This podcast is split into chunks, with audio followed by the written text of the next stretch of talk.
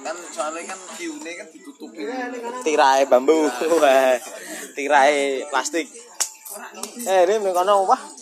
Sip ya, Lim ya. Sewilire rak karuan. wah ini bojaku soalnya apa bae kadem bener Ah. dan kadem Eh, kuwi. jadi koyo ora ora iso enjoy dhewe soalnya kan nah- nahan karo Heeh. Enggak kuat.